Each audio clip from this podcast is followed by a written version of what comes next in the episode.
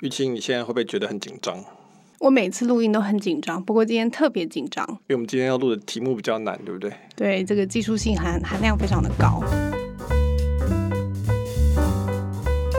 我们今天要讨论的题目是人工智慧。不过，我们先跟大家自我介绍一下。大家好，我是科技导读的周清华。大家好，我是玉清。今天讨论人工智慧，当然这也是我们会员票选出来。上个礼拜写了四篇的题目，其中这一篇就是讲如何理解人工智慧的威力。这篇得到最多的票数，虽然只是这个稍微领先啊，领先第二名是这个一个房屋交易平台 Open Door。不过我也可以理解啊，为什么大家会对机器学习比较有兴趣，就是因为大家听到。机器学习或是人工智慧，现在都会觉得说，哦，好像大家都在讲说非常的重要，非常的厉害，然后好像这些大公司都在做，可是就不知道到底说这到底它的意义在哪里，或是到底它厉害在哪里。这两周谈的都是一些比较大的技术的词汇。上一周谈的是区块链，然后这一周是人工智慧。不过你的文章里面提的是机器学习这个部分，就是有在限缩的一些范围了。对，其实我这篇文章讲的是机器学，当然现在比较红的，或者一般人比较常谈的叫做人工智慧 （artificial intelligence）。那我们之前在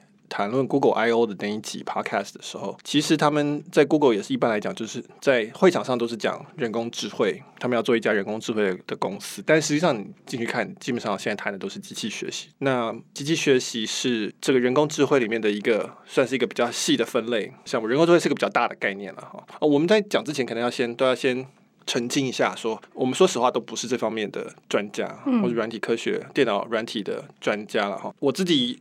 大概在我在大学的时候，在中研院生医所实习的时候，其实碰过一点点。那个时候叫做类神经啊网络，因为那个时候很红。事实上，我想如果你是念电脑科学的，大概所有人多多少少都碰过人工智慧，不管你是在哪个年代的。念的电脑科学一定都碰过人工智慧，那只是说人工智慧有些时候是很热门，有些时候又经历所谓的寒冬。但是这个题目一直都在，而且一直都是资工系或是资讯系这边的一个非常主流的一个很大的题目，就是我们人类一直在想象说，电脑竟然可以运算这么快。那照理说，它应该可以，不管是用城市的方式，或是用什么方式，变成像人类一样，有人类的这个智能，所以叫做人工智慧嘛，artificial intelligence 啊。所以这个题目一直都在。那我在那个时候也碰过，那时候我们来分析，呃，能不能够去预测基因，在这个基因体里面去找基因就，对了，用这个方式来做。当然是很浅的做了，所以我只有稍微稍微的应用到而已，我也不是非常了解这个技术的一个这个底层的东西。不过因为现在写科技导读，所以我们的我的工作就是说要去理解这些事情，然后理解到一个程度是能够呃转述或是解释到一个一般读者能够理解的层次。然后当然我们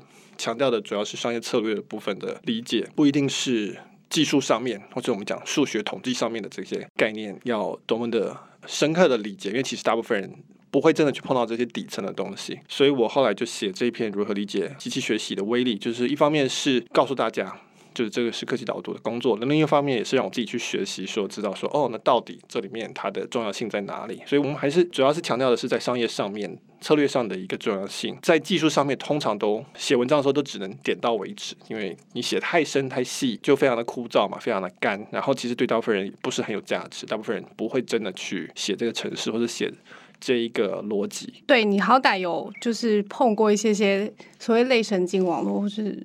机器学习相关的部分，那我是完全没有。如果要说什么沾得上边，可能就是我算是一直在与资料为伍的，因为大数据对机器学习来说是一个蛮重要的元素嘛，所以我我是一直在处理资料的人。我其实看到这篇文章的时候，我有一个很深的感触，是说，我觉得可以有人这样讲这一件事情是很好的，因为大部分你看到在讨论人工智慧的时候，他都会说人工智慧要取代人类的工作，然后人工智慧甚至有可能会灭绝人类等等，然后阿里巴巴、Facebook、Google 会把所有的资料在手，然后其他的公司就完全都没有任何机会了。所以那个那这几句话组织起来的那个世界，就好像是那个骇客任务里面那个母体，然后控制着所有的东西，然后人类就是一个很渺小的个体，然后过着很基本的生活，这样，然后感觉未来其实是我们是很没有掌控力的，我们是很没有机会的。那所以我觉得，如果有人可以仔仔细细的把所谓的机器学习或者是人工智慧讲清楚的话，那我们至少可以知道说，可能我们在面临的是什么样的一个挑战，或者甚至是我们有没有可能机会去掌握这个变化？其实你提到蛮多点的，就是说现在越来越多人在的工作是在处理各式各样的资料，那这个其实是电脑问世之后，随着摩尔定律发展而变得越来越重要的一个工作。在电脑之前，其实这工作几乎不存在。那但是现在非常多的工作，白领的工作，你如果仔细看，它其实就在做某一种程度的。资料的标签、资料的分类跟资料的去分析啊，甚至我的工作从很大一方面来讲，也是在做这件事情。所以这个是一个新的现象。那因此，人工智慧其实是在这个基础之上面才会出现人工智慧的一些应用。我们谈到每次谈到人工智慧的时候，其实就是碰到你刚刚讲的第一个问题，就是说它是不是会变得是像科幻电影里面的这种机器人来毁灭世界？哈，在我这个年代，我们的举的例子就是 Terminator 魔鬼终结者里的阿诺施瓦辛格，或者是 Skynet 哈，其实这两个都是人工智慧的一一种形态。在年轻一辈的话，我们可能会讲。云端情人 Her 这个电影里面的这个耳机里，它的它的作业系统其实基本上是一套人工智慧，它最后跟他发生感情，然后但是后来他不能破梗，反正这部电影还不错，大家可以去看。这些人工智慧的例子是一种极端，这种极端非常常出现在媒体报章杂志上，因为它非常的耸动，然后吸睛，所以大家会讨论这个状况。但事实上，这状况并不是完全没有根据的，就是说很多人最有名大概是 Elon Musk Tesla 的负责人，用某一种。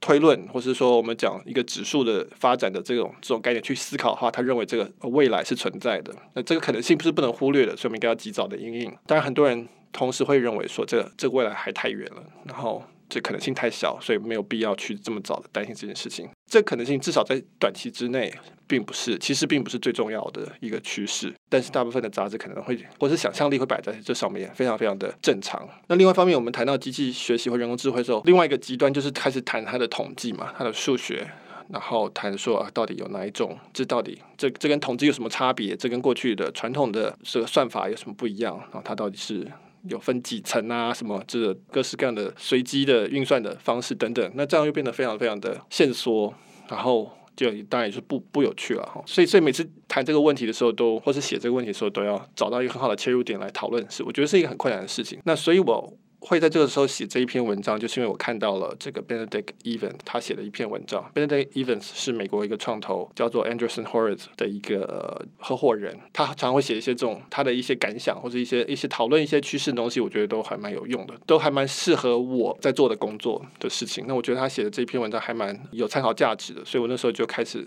来从这个角度开始来写这个东西，那就是希望是说找到一个可以让大家比较好理解，说到底机器学习它。呃，人工智慧它不是像魔鬼终结者，但它也不是那么枯燥无聊的，只是统计算式而已。那机器学习跟人工智慧到底差在哪？人工智慧我们一般来想象，其实那种叫做通用人工智慧啊，就是 General Purpose Artificial Intelligence，白话文就是说像人一样。的东西，它可以像人一样的去反应，它可以像人一样的去处理一些资讯，那可以像人一样的去做一些动作。那这东西很难定义的，所以我们现在其实没有一个很好的定义。所以我们，但是我们有一些叫做测试，所以有所谓的图灵测试。那它的概念就是说，我今天如果把一个电脑放在你的对面，然后你跟它对话，你有没有办法判别说它是机器人还不是？如果可以判别的出来，那这就不符合通用人工智慧。如果你无法判别的出来，那它就是。所以这其实上不叫做定义，这是绕，这是一个绕的方法去谈这个问题。这这基本上就只是一种测试而已。你辨识不不出来，那它就是；你如果辨识出来，它就不是。那因为这东西本来就很模糊嘛，我们到底要怎么样描述一个人他的存在是什么东西？像我们在 Google I/O 那一集讨论的 Duplex，Google Duplex 这个东西，接电话的那一边的商家，他其实完全不知道对方其实是 Google 的一套软体在跟他对话。那所以我们可以说他。符合了这个通过了，通过了图灵测试，在这个在这个 scenario，在这个情境里面，但是你会不会说他是魔鬼终结者呢？因为这同样的这一套，你拿去叫他去订个披萨，可能就办不到。嗯，他就是很难定义啊，所以我们就只能暂时是用测试的方式来来解决这个问题。就是说，好，那我们可以描述说他，他通过的测试啊，他是不是一个好的律师不知道，但是他通过了律师考试啊，所以他至少这些能力这样子。这个是人工智慧，所以人工智慧是一个很大的一个范畴。啊，所以包含了很多东西。那我们现在其实现在企业界在红的，大家在讨论最多的叫做机器学习 （machine learning）。那这个概念就就是在人工智慧里面的一个指向，它基本上是一种叫模式的辨识，就是 pattern recognition 的一种技术的提高。所以。机器学习比较简单的例子，我们还是讲图像辨识好了，这因为这是一个大家最可以理解的东西。那就是说，一张照片，比如说我们讲 Facebook 好了，大家现在上传照片到 Facebook，他就会跟你讲说，哎，你这张照片里面似乎有你这几个朋友，你要不要标注他们？有些人会觉得毛骨悚然嘛，为什么都知道我的朋友是谁？那就这基本上是一个图像辨识的应用，他去分析里面的图，然后从这些图的脸的一些特征，他发现说跟你的朋友的一些照片是符合的。然后，当然，他可能会去先线索在一些你常、你的比较亲近的朋友、常有互动的朋友去找。那所以，他可以去推荐说，那这些东西你有没有去推荐？那这个就是一个人工智慧或者机器学习的应用。那他怎么做的呢？过去其实电脑并不知道，没有办法处理。一张照片，对对电脑来说，过去一张照片它就是这个很多像素的一个矩阵图而已。现在机器学习里面，你可以做到，它可以做到的事情就是说，它可以去发现说，哎，我今天这个人他会，因为我们上传 Facebook，我们自己会标注嘛，哪些是我的照片，那因此他就可以分析说这些照片里面有哪些共同点，所以发现说，哎，好像这个脸的这个结构，眼睛、鼻子、嘴巴相关关系，他不知道眼睛、鼻子、嘴巴，他知道这几个东西的相关位置似乎有个固定的一个相关性。然后他可能每次会框你的脸，然后就会去标那地方，所以他就会确认说，哦，这是你的脸。所以他有这些资讯，他可以就可以训练他这个模型，他就会知道说，哦，那所以你的脸大概有这样子的特征。那因此它就有一个模型可以去说，啊，这就是周清华的脸，他就可以开始做后面的这些预测，就是说，哎，你一个照片进来，我可以去说，这是这里面是不是有周清华的脸，还是这有卢玉清的脸？那做预测。那其实这就是一个机器学习的一个特征。这文章有提到说，这里面其实包含两个创新，第一个是说它是自己找出相关性的，不是我们人告诉他。相关性的很大一部分是他自己想出来的，我们就是一直为他照片，让他自己找出相关性。这就跟我以前我在做大学的时候做的那个类神经网络就完全不一样。我们那个时候就是还是比较早期的所谓的人工智慧的做法，那就是所谓的这个专家模式，就是我写说，啊，基因的序列大概有几项特征。我们分析出来，那麻烦你去找符合这几项特征的东西，去去整个基因体里面去捞。那当然，它会做一些呃一些这个模式的一些辨识，就是它还是有一个比较浅的模式辨识的能力。但是大的结构是我们帮它写出来的。那所以，我们对于基因的序列知识知道的越多，我们可以写的这个。我们的规则会写得越好，那但是这个缺点，这种叫做专家模式，就是它是依据专家的规则去做的。那这个这种模式的缺点就是它基本上只能照我的规则去做，它不会找出我找不到的东西。嗯，我如果是一个生物学家，我如果有他的这个运算能力，我可以得到一样的结果，它不会给我任何意外的结果或者我不知道的事情。那现在我刚刚讲的 Facebook 这个概念，其实那个相关性、关联性是他自己去。归纳出来的，他看了一千张周清华的照片，他归纳出周清华的脸有这几个特征，有很多其实是我其实我作为周清华，我可能都不知道。说哦，原来每次我照相都会有某一这个奇怪的。脸颊的折射好了，或是怎么样，或是光泽的对比，这是我们人类没办法知道，但是电脑从它的照片，然后可以归纳出来一些相关性。你讲的这个例子让我想到最近大家很爱举的例子是那个 Spotify 的发现的功能。嗯，Spotify 会去观察说你喜欢的音乐的类型嘛，然后它会推送给你你的音乐。那以前的经验可能是说，哦，我可能我喜欢徐佳莹，我喜欢秦吴青峰，那他就一直送这两个人的专辑给我，顶多就是可能再多送一些。星光大星光大道的歌手好了，或者是清风那个。吴青峰不是星光大道的。徐佳莹是啊。徐佳莹是对。就是徐佳莹是这样，就类似这个范围很小的推荐。但是现在大家会很惊讶，就是很开心的说，哎，Spotify 现在会送一些我真的没有听过，我我也没有告诉他说我对这类型的音乐有反应的歌曲，但是我听了以后真的很喜欢，他真的有对到我的胃口，这样。对，这是一个很好的例子，就是我们其实。慢慢的，在有些状况下，我们其实可以感受到有些推荐是比较好的，有些推荐是比较不好的。那比如说，一般来讲，我们去看点一些网页上的文章。你如果看那种免费网站，通常下面都有推荐文章，通常你都觉得没什么兴趣。但是你如果看 Facebook，它基本上整个 Facebook 的这个动态墙就是一个一，就是它的推荐嘛。那你通常会觉得相对来讲，就觉得推荐就比较精准。虽然可能很多人还是不满意，但其实它已经做得好很多了。那这个有它，它有资料上的优势，那它当然也有模式上面的优势。所以我们现在其实已经慢慢可以感受到这些差别了。比如说 Spotify 刚刚讲的，就是说原本它只能用一些很硬性的标签。是说哦，这些人都是星光大道出来，这表示 Spotify 后面或是 KKBOX 后面有一个人去标说这些人都跟星光大道有关系。才会有个关联性嘛，这肯定是这样子出来的。那但是如果是做的比较好的推荐，他可能就会去分析每首音乐可能拍子啊，可能文字的语系啊，或是说它的它的一些高低起伏等等，或是男生女生高音低音快歌慢歌等等去做那些，或者是很多我们讲电脑自己找到的关联性，我们不知道的。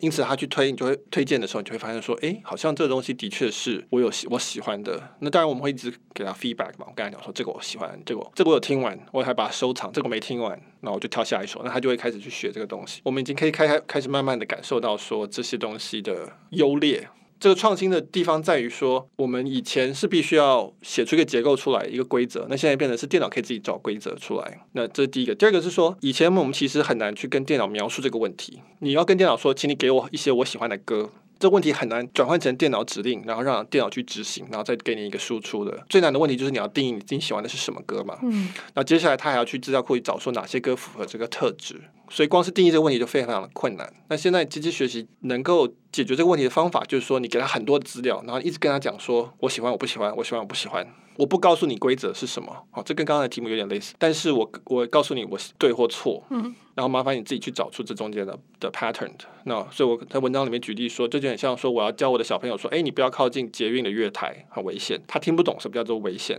我甚至他听不懂什么叫捷运月台。可是你只要他一靠近那空间，你就打他屁股，或者你一靠近悬崖就打他屁股，或者阳台打他屁股，他就会知道说，哦，这个这种地方空空的这个东西是不行的。是是错的，那我要离开它。完全不知道后面的定义啊，危险的定义，或是高楼的定义，他可能也不知道摔死或什么的这些概念都没有。但是他知道你要的不是这个，你要的是他后退三步这样子，这就变成是说扩大了电脑可以为人类服务的一个范围。因为你不需要很明确的描述给他到底你现在问题是什么，你只要告诉他结果，那他就可以自己去从去倒推找出那些会符合你想要的东西的的因素。那这样子就这个就很大的扩扩大了这个电脑能做的事情。那这是一个很重要的一个创新。不过我们今天是要来讨论机器学习。你刚刚其实提到很多机器学习发展的过程，是其实是一九五零年代开始出现的这个技术嘛？那你自己中间也提到很多地方说，哎，有的时候是人工智慧的寒冬，所以就是没有没有资金、没有技术等等在研发上面。那为什么最近这个时这一阵子，它又突然被好像是炒热一样？是完全就是一个虚幻的 buzzword 吗？还是说其实后面是有一些因素存在的？对，其实当然不是虚幻了哈，这个。就现在大家都，我们讲 Google I/O 那集就提到，Google 现在是全力在走这个东西，在在往 AI 的方向转。那所以它当然不是一个，它其实已经是一个呃大家都看得见，说它已经成熟了，等着要去扩大它的应用的一个东西。我们知道是说，但一般来讲，业界会说有六次，过去有六次人工智慧的寒冬，就是寒冬的意思就是就是之前它很热门，大家都觉得很有希望，就是说这个技术很有潜力，但结结果后来发现说，哎，好像没有办法达到大家的期待，没有做出魔鬼终结者出来，大家又冷却，就出现了寒冬。所以我在做类神经网络那个时候，可能是算是热门的时候，相对来讲，那但是后来又又沉寂下来，然后到到这几年又又变成是热门。那这个原因有好几个，但是一般来讲，大家会说，第一个。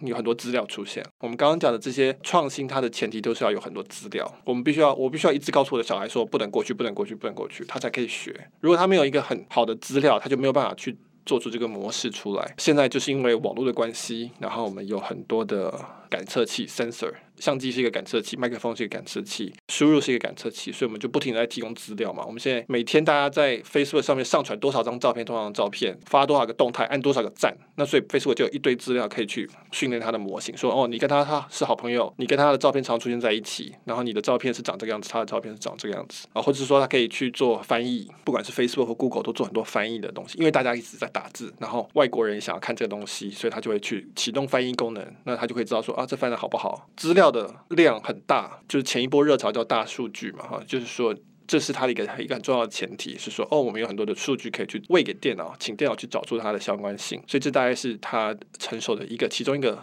前提。那另外一个前提就是一般会说是 GPU 的使用，可能没有提到，就是说 Google 的现在人工智慧的头叫李飞飞，那他这个。他最有名就是说，他当初创办了一个比赛叫 ImageNet，就是在人工智慧领域非常有名的比赛。那就是要大家各个团队去提出他们的模型，然后来辨识说，哎，这个张照片里面是有一个风筝，这个照片里面有只狗，然后或者猫，然后看它的辨识率如何，有没有赢过人类的辨识率。那所以每个团队就来比赛。那这个比赛进行了很多年，但是到有一年，这个辨识率忽然猛的提高，呃，接下来就发现大家的辨识率都忽然提高到了一个飞跃性的进步，甚至后来最后是超，现在应该是超越人类的辨识率。就是说，换句话说，电电脑会辨识出很多你自己没有办法辨识或辨识错的东西。那为什么呢？那就是因为开始使用 GPU 啊，就是像 NVIDIA 这个辉达他们做的这个 GPU。那 GPU 这个东西是跟 CPU 不太一样，CPU 是它可以一次做一个运算，但是一直做做做做做很可以做很多一系列的运算的一个东西。那 GPU 它是可以一次处理很多资料。全部处一次处理完，它是擅长这一类型运算的。那 CPU 是是是可以一直一直在处理不同的运算，但它基本上一次处理一一件事情，所以它适合处理复杂的东西。那 GPU 适合处理量很大的东西，但它要一次把它弄完。那过去 GPU 是主要是用来做我们知道电动玩具嘛，就是它要那个视觉的那个，它要一直去模拟那个画面，表现出游戏里面希望它表现出的画面。所以整个荧幕上面的每个像素，它要不停的去调整调整。这是一个很大的资料量，但基本上是相当相。相对单纯的任务，因为你的你的像素基本上就是几个颜色在换来换去换去，它不是要它不用做任何的代数演算啊，或是加减乘除等等。所以 GPU 本来是用为了那个这个功能而发展出来的。那结果后来大家发现，其实它是非常适合机器学习，因为机器学也是一样很大的资料，那一次去运算出来，找出它的关联性。在那个时候，GPU 再加上很大的资料量，所以大家开始这个辨识率就忽然猛地提高起来。这个因为这个概念本身并不是。说是全新的，但是在技术上我们没有办法做到很普及的应用。但是现在变成是在很多方面可以做普及应用，因为我们有不断有资料进来，而且我们这个运算的这个能力，平行运算的能力已经强到一个程度了。那于是突然发现说，哎，可以了。有些人的比喻是说，我们现在能够做的事情呢，所有人类可以在一秒钟之内做的事情，我们可以训练电脑来做。嗯，比如说我可以一秒钟之内辨识这照片里面有猫，这个灵长类或是小朋友基本上都可以办到，直觉就可以办到。那现在电脑可以办到，当然它有很大的运算的能力，那但是它可以做到。而且电脑的好处就是你可以规模化嘛，你训练出了。辨识这个里图片里猫的能力之后，你就可以拿来去分析很多很多张照片，都可以做。所有你在一秒钟之内，这种接近直觉，所谓人类、哺乳类、灵长类，它的一个基本的直觉性的这个动作，现在我们可以叫电脑来做。另外一种比喻就是说。现在我们可以复制很多十岁的儿童能做的事情，所以我们前面讲说，辨识说这张照片里面是不是周清华，这个东西是十岁小朋友可以做的，就是说他没办法去可能像现在这样讨论机器学习或者这种很复杂的这种比较类似 CPU 演算的东西，就是很复杂的观念，然后去抽丝剥茧去解释。但是他可以做这个，他可以说，哎，我的衣服这个上面是不是脏了？我他可以辨识，十岁小朋友可以辨识说这个照片会不会太暗。会不会太亮？这个他可以理解。听起来是这个任务相对来说也比较单纯嘛，就是十岁小孩可以解的任务的意思。对，就是说现在机器学习可以做十岁小孩能解的任务。这个任务虽然相对单纯，但以前电脑还是做不到的。嗯，这个照片里面是不是周金华？这个题目其实本身以前电脑是没有办法做到的。那现在我们有这个模型跟这些很多 data，它可以做得到。那一样的，我们今天就可以复制很多的童工，十岁童工去做很多类似这样的形状况。所以我记得。我之前看到一个还蛮有名的例，蛮有名的例子，就是一个日本的一个农夫，他就用机器学习来，基本上是用相机镜头来看他的小黄瓜的收成，然后可以判断说这有没有坏掉，这个好还是不好，那他就可以去分类，因为每个农产品它基本上都要做分类嘛，最好的农产品你要定最贵的价钱，然后你有次一级、次一级的，那他现在就变成是叫电脑来做这事情，所以这是十岁小朋友可以做的，他可以看就知道说哦，这是好的还是不好的，那我们现在可以叫电脑去做，用机器学习的方式去辨识。在商业上，我们就可以想象说，你有什么事情是希望可以交给十岁小朋友去做的，或是你本来要花你一秒钟注意力，现在你可以叫机器来做这些事情，通通都可以，将来都会变成产品的一部分，那你就可以少花那点时间。对，这个是一个对，可能是对十岁小孩来说可以完成的任务。那如果我们把它放到商业上面的应用，就是我们今天其实我们自己本身最希望可以了解的部分，就是机器学习，把它放在商业策略上面，它大概会是一个什么样的？从什么样的角度来思考是比较合理的？对，所以首先它不会，它不见得是一个独立的一个产品。所以，我们今天讲机器学习，不是说它像 iPhone 一样，是出现一个某种划时代的。单一的产品，而是说有很多很多的任务可以交给电脑去做，可以我们扩大了电脑能做的事情，包含了刚刚讲的十岁儿童，或是你一一秒钟之内能能做的事情，但它可能是嵌入到你原有的产品或服务里面的。那所以这里也是文章里面提到说，它比较像是一个新的，就一层新的技术。包在里面，本来就已经有很多层了，能做的事情。呃，文章中举的例子，比如说是洗衣机。那洗衣机现在的概念就是说，目前我们的洗衣机就是说，它可能有二十种组合，就是什么水量对什么温度然后搅拌多久，搅拌力道多大等，大概这是固定的，它就是固定的几个组合。那你我们人类自己要去做一些分类的工作，比如说我们把白色衣服都挤在一起啊，或者我们把脏的衣服集中在一起，那它我们就要调大一点。或是用比较热的水等等，或是我们有些衣服不能用热的水，所以我们我们人类要去做这些工作。那可能将来这个洗衣机它就变成说，我可以去用影像辨识的方式去判断。所以你衣服进来，我可能就可以去判断，然后可以去分类，是说，就是我把这个工作交给我，因为这其实是十岁小朋友可以做的事情，他可以判断说这个衣服是丝的还是麻的还是棉的，那是有脏的还是什么样，是很脏还是不脏，这都是十岁小朋友可以做的事情。那那现在变成是说，我们可以把它交给电脑去做这个判断。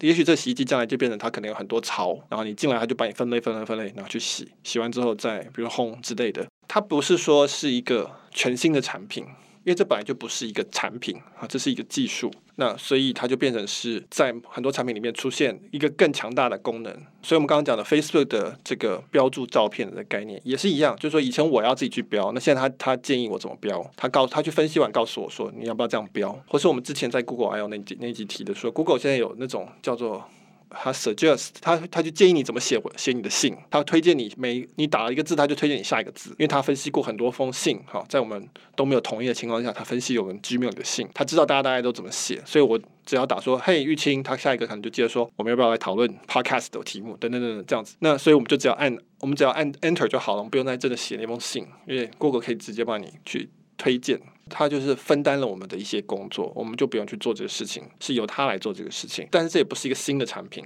那当然还是会有一些新的公司出现，是专门 focus 在这上面的。比如说 Google，它就是想要成为这个公司，因为它可能是特别擅长技术能力，所以它它它有优技术上的优越性，它可以去把这个东西包装成一个产品去作为服务。所以我们现在看现在看到 Google 也开始在做 To B 的尝试，跟京东的合作啊等等，不只是 To C，过去它是做广告这个东西。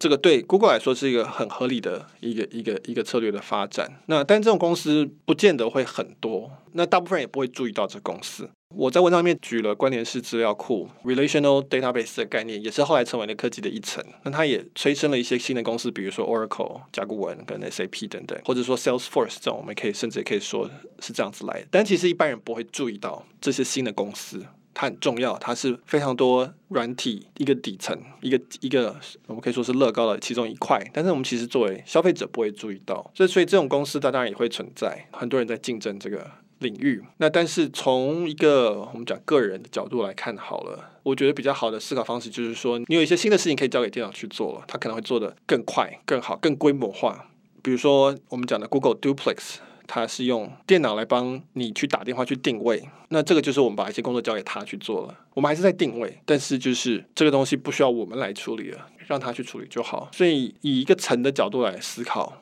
然后去想说，如果你是一个企业，你就想说我的企业里面什么地方可以用这个层来解决的一些问题。那我们有提到说，其实三个方向可以去想。第一个是说，你原本就在做分析的工作，那这个就是变成是它有一个新的分析方式。比如说，我原本就是在做公司财报分析，所以我本来就有一些固定的工具在在使用。我用财务模型去分析，我用股市的走向去分析，我用进出货啊什么什么，或者这种产业策策略去分析。那现在又多了一个东西，它可以去帮你辨识一些模式 pattern。你把一些资料输进去，它可能会帮你发现发现一些呃新的这个 know how 出来，或者更容易理解一点，比如说我们讲。比如说我们科技导读好了，我们今天要找说哪一些客户是对我们来说是最有价值的，他可能最喜欢我们的东西，他可能对我们需求最高，也许我们将来开发新的产品来服务他们。那我们过去的判断方式当然就是说，哎，我们看哪些人订了最久啊，然后都没有离开啊，然后可能常回信给我们，给我们 feedback 等等。那也许今天用了机器学习的概念，也许我们可以从这资料面做出新的判断出来，就说哦，他可能会发现说，哎，其实某一种特质的人，他其实都会有某一种反应。那所以这种人可能是特别需要我们，还是特别不需要我们？maybe 都有可能。所以第二个可以应用的方式，就是从既有的资料里面找出新的洞见 insight 出来。前一个方式是基本上只是说你原来的做法，但是做得更好。那这个是从你原来做法可能没有看到的东西看到出来。比如说我们刚刚讲小黄瓜，小黄瓜的例子就是，就是说你也许可以从里面判断出一些新的。你本来就有小黄瓜的这个照片，你本来就可以有它的影像，但是我们现在可以从里面发现说，哎，也许。它有这种瑕疵，都是某个问题造成的。这个可能是机器可以看到，我们看不到的。它可能会发现说，哦，其实是你的采收过程中都会产生某一种碰撞损伤。那这个相关性，唯有机器它看了数万张的小黄瓜照片，它才会看到。我们人类是没有办法看到这个东西的。所以这是一又是一种使用方法。那第三种的使用方法就是说，哦，就是讲说它可以有新的资料可以去分析。其实有一个读者写信跟我回信讨论这个事情。那概念上就是像讲说像图像辨识，就是说我们刚才最前面讲到了说，照片进来原本对电脑来说它只是一个像素的矩阵而已，但现在它可以知道说这上面这个脸是周新华，因为它辨识过很多次，所以对他来讲，这个照片本身它呈现的内容是有意义的，以前是没有的，以前就只是。颜色而已，哈像素。但现在因为这个的关系，它可以这这每张照片都可以有一个意义存在。那这时候它就可以有一些新的可能性。所以比如说像中国的商汤科技，就是我们它做人脸辨识非常非常有名，现在非常非常值钱的一家公司。在中国大街小巷、机场啊、火车站等等放监视器，然后去判断说，嗯，这个脸，然后去对比你的资料库，说这个人是谁，他的，然后你去看说他的行为是不是有问题。这个在机器学习出现之前是没有办法做任何这些事情的。你就是有这个，你就是有这个影像而已。那这影像其实它就是就是像素。但是现在对电脑来说，这个影像是有意义的。它会知道说，哦，这里可能是有紧急状况，这里可能是异常，那这个可能是人的人在移动，那这边是脚踏车在移动。所以，我们我们现在讲到很多自驾车，其实也是同样的概念。对于电脑来说。周边环境的这个录影现在有全新的意义存在。过去可能比如说像比较像是行车雷达，它可以知道有东西靠近或者与否，但现在它可以完全去辨识说，这是一个树，这是一个灯，这是一个人，行人，这是一台车。那这个是完全过去做不到，所以这会开启一些新的资料可以去做分析。你刚刚讲的那个，我我随便问一下，这不一样录进去。嗯嗯、你的意思是说，它以前可能只能辨识人脸？他现在可以辨识很多东西，树灯什么都可以。还是说他以前只能辨识人脸，就这是个人这样，但是现在可以辨识说这个人就是情绪也有在里面的意思吗？应该说现在他才能辨识的是人脸。哦，他现在才能以前他没有辨识辨识人脸啊，以前他就只知道。他可能知道是东西了，就是人脸这概念是我们给他的，我们透过训练模型告诉他那是一个人脸，那个对我们来说有意义，他才知道那有意义。那以前他并不知道这有意义，他只知道那是影影像嘛，嗯，他只知道是录影嘛，嗯嗯嗯嗯嗯，所以以前就是还是我们告诉他所有的意义。他可能我们可能那个时候可能他可以说哦，这里有多了很多红色，多了很多白色，或是说变很暗，但这个都是 pixel 本身的资讯，不是那个图像的意义。但是我们现在告诉他这个东西叫做脸。脸对我有意义，对我人类有意义。你要告诉我，或是说我知道这是车，所以车子出现的时候，我们作为自驾车要特别注意，或是路灯，路灯跟一般灯是不同的，这个都是它呈现的内容才会有的意义，不是那个 pixel 的意义。所以这是不同的。那这个东西是因为那个资料本身就有这么可以有这么多层，还是是因为机器学习的关系，它可以是因为机器学习原来的资料就判断出那么多新的东西出来？是因为机器学习我们一直给它路灯的资料，那它才会知道说路灯这个东西是有意义的。那所以它就会告诉你说，如果出现路灯，它就会告诉这个系统说这里有路灯。但是你没有在机器学习之前，它不知道这个东西跟那个东西，它更不知道那个东西是什么，对它来讲没有意义，它不会去辨认的东西出来。刚刚讲到三个企业上面的应用。那最后一个当然就是最常被拿出来在那个媒体上面，大家最常看到的状态，就是说会做的比人类好嘛。其实他是一个十岁的儿童，但是他如果是一个非常聪明的十岁的儿童，在某一件事情上面做的比你好的时候，那就是所谓的专家，呢就是超越一般人了。那这个是大家可能会比较不能理解的事情。就是不太能够确认说它是会发展到什么样的程度，或者是对我们会造成是不是真的就是如此取代我们的工作了？所以你讲的是我们文章里面讲 AlphaGo 的这个东西，嗯、就是下围棋的这个 AlphaGo 当初赢了韩国的叫李世雷，是不是？对，是这样讲。那对，所以这这是另外一种机器学习的应用。这个应用跟前面讲的这个都有点不太一样。以围棋这个例子来讲，它是一个规则很简单，对电脑来说啦，规则是非常简单的，但它的资料量非常多，因此呢，这个其实很适合电脑。所以 AlphaGo 的训练方法就是后来有个 Alpha Zero，AlphaGo Zero，它的概念就是让这个电脑自己在不停的自跟自己跟自己下棋，然后从这套规则里面找出他觉得最好的制胜的方式。那人类不可能像他这样子。成千上万、上亿次的自我下象棋，那所以我我们人类没办法处理这么多的资料，那所以这个东西变成是说，它不是一个我们讲人类一一秒钟可以完成的事情的替代，或是说十岁儿童的替代，它比较像是一个只专注于一个东西，然后可以处理非常非常多资料，那因此找出很多我们人类不知道的一些相关性的一个一个一个，我们可以讲十岁儿童，好了，是这样子的。那所以这是另外一种形式的机器学习的优势的部分。如果某一个领域它是有很多的资料，然后人类没办法处理完，但是机器可以，那这时候机器学习的确是会有优势，它的确是会打败许多人。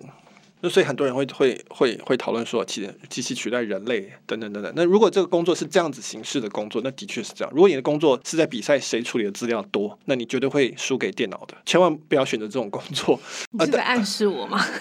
没有没有没有，我们人类的工作之所以重要，并不是说在于说我们能够处理很多资料。至少越来越少工作是这样子的。我们的人类是因为我们能够做一些判断，我们知道这公司，比如说我们知道我们服务的这家公司它的使命是什么，它的它需要的重点是什么，那我们才知道要去看什么资料，然后我们能够因此而提出一些判断，知道在什么时间点看什么资料是有用的，或者我们应该要去怎么去做。那这里面有很多东西其实是很复杂，不是说机器能够做的，但是机器可以替代掉中间那些处理很多大量资料的。肯定是这样子的，所以如果说我们今天要判断啊，看健保资料库找出台湾的最重要的死因是什么，或者这死因之间有什么相关性，这这当然是电脑做的远比我们好的。那但是我们要怎么样去改善这个事情，或者说我们要拿着这样来怎么用，那这就要医生啊，或者说公卫学家，或者这是这可能是牵涉到政治，这可能牵涉到一些人为的判断。那这个当然是需要人去做的的事情。对，非常实务上的建议就是不要去做这些跟电脑比赛。处理资料量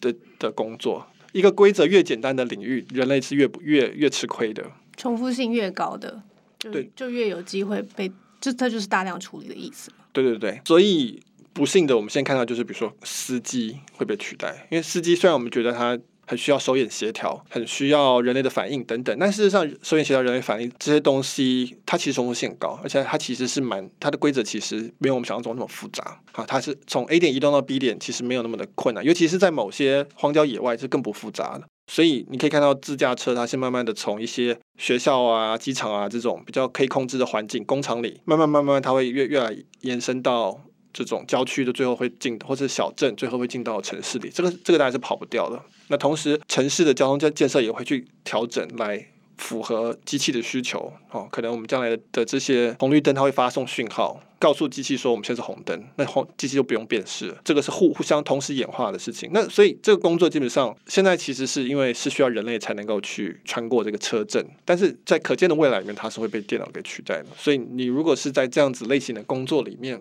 你会被替代，但这个这个是本来历史上一直在重复发生的事情啊，就是我们以前有所谓的收发室，我们以前有所谓的接线生，那这其实都是重复，而且很基本上是处理大量资料的工作。那我们过去是需要人类来在那边做，一直重复做这件事情，好，一直电话进来就一直帮他接线接线接线。但是实际上这是呃是会电脑取电脑取代的，但如果它不需要人类的价值判断。它不需要人类的创意去跟真实的互动之间有关。如果这些不需要的话，那那其实是的确是会被让让电脑去做，其实是对大家都比较好的。只是说，在这个人类应该要去做那些只有人类可以做的事情，这是肯定的。只是说，当然这转换过程，我们这个问题讨论过蛮多次，这个转换过程是很痛苦的，就是说可能要花很多时间。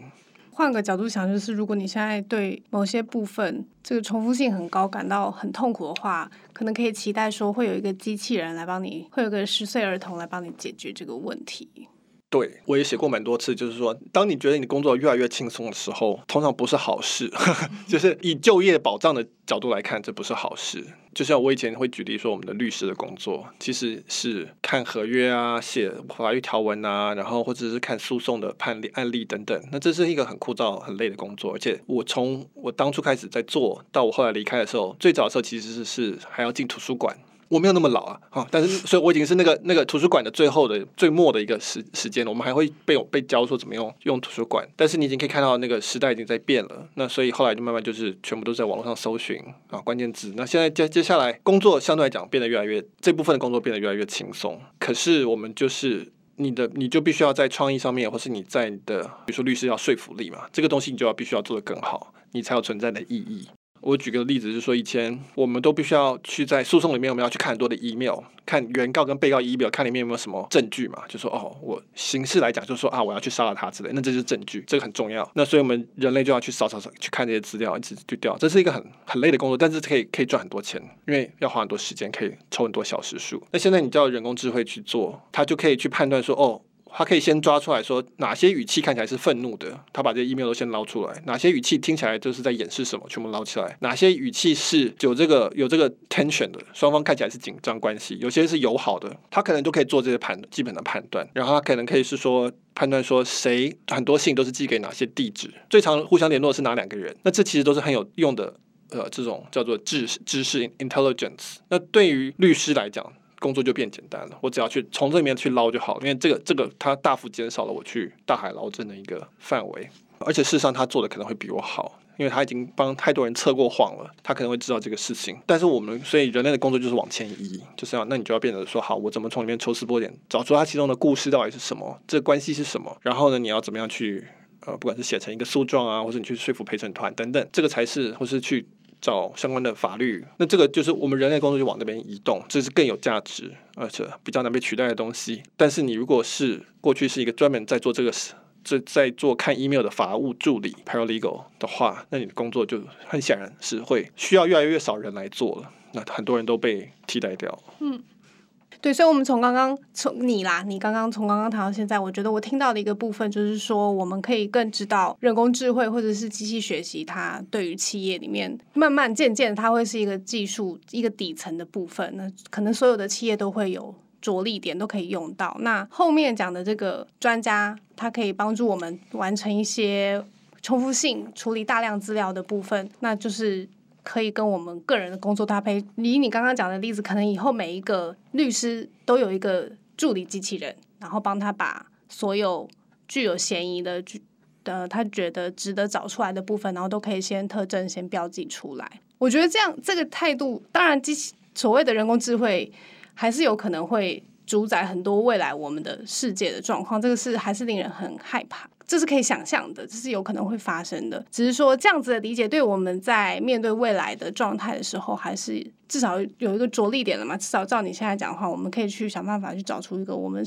工作里面、我们生活里面更需要创意的部分。然后我做这些创意的发想的时候，其实是有意义的。不管是我未来的保障，或者是在我现在工作上面的乐趣，它都是有帮助的。好，所以可以用，我们可以用进攻或防守，就 offensive 或 defensive 的角度来看这个事情。那如果你是用一个进攻的角度来想的话，那就是说，谁能够掌握这个技术，当然会有优势嘛。因为这个所有的技术，所有的软体，它都是我写过，它是一个放大器，会放大你的影响力。所以你有这个技术，你就可以有这个放大器，你就可以扩大你的影响力。所以有一个这样子的智能机器人的律师，他就会比较有影响力，他可以做的比较好。然后可以做的比较快，或者比较正确，可以赚到比较多的钱。那所以这个是从进攻的角度来讲，你如果想要抢先一步，或是你要更有优势的话，那你就要的确是要思考怎么去用这个东西。从防守角度来讲，就是说我怎么样不要被替代。那就是说你要如何，那你就要注意说你的工作的价值是是不是太多是放在这种可以被替代的东西上面。那你如果要如何存活，就是必须要往不可替代的部分去调整去前进。所以如果今天是一个卡车司机，那你要怎么样去调整？卡车司机还是有他一些机器不能取代的的工作。从 A 点到 B 点这一点是可以被取代的，但是卡车司机有哪些地方是是更有价值的，是需要你的部分？我相信在未来很长一段时间内是会有自动驾驶，同时会有一个卡车司机在，只是卡车司机做的事情很少。就像飞机最后都是平流层，基本上都是自动驾驶，但是我们还是需要机长。为什么？什么样的机长是